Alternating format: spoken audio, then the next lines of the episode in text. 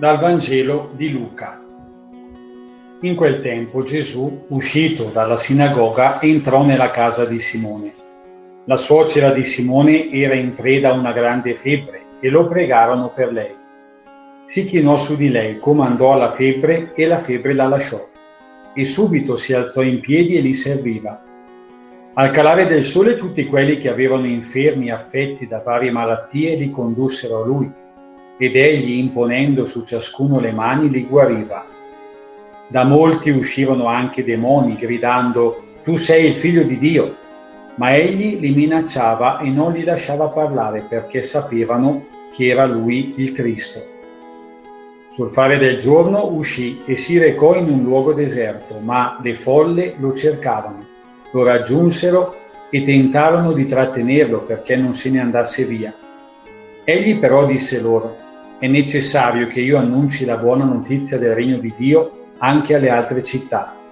Per questo sono stato mandato. E andava predicando nelle sinagoghe della Giudea.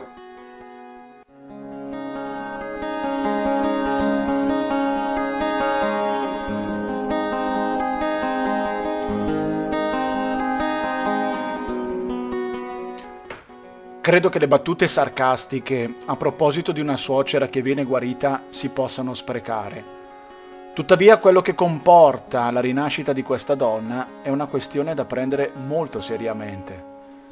Si tratta della logica del servizio, un servizio gratuito, disinteressato, che nasce dalla gratitudine.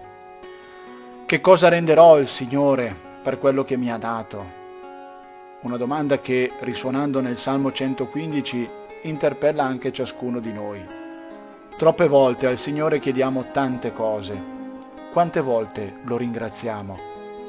Magari anche attraverso un servizio umile e sincero, come la suocera guarita. E qui si fa davvero sul serio. Alzerò il calice della salvezza ed invocherò il nome del Signore.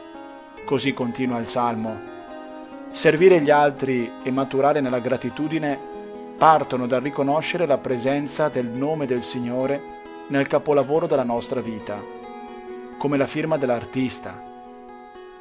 Anche gli spiriti cattivi, scacciati e tacitati dal Maestro, invocano il suo nome.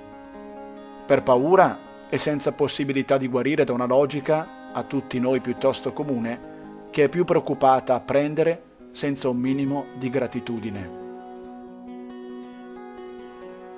Oggi mi impegno a guarire da me stesso, ricordandomi di invocare con gratitudine Gesù per una motivazione importante per me e impegnandomi in semplice servizio per gli altri.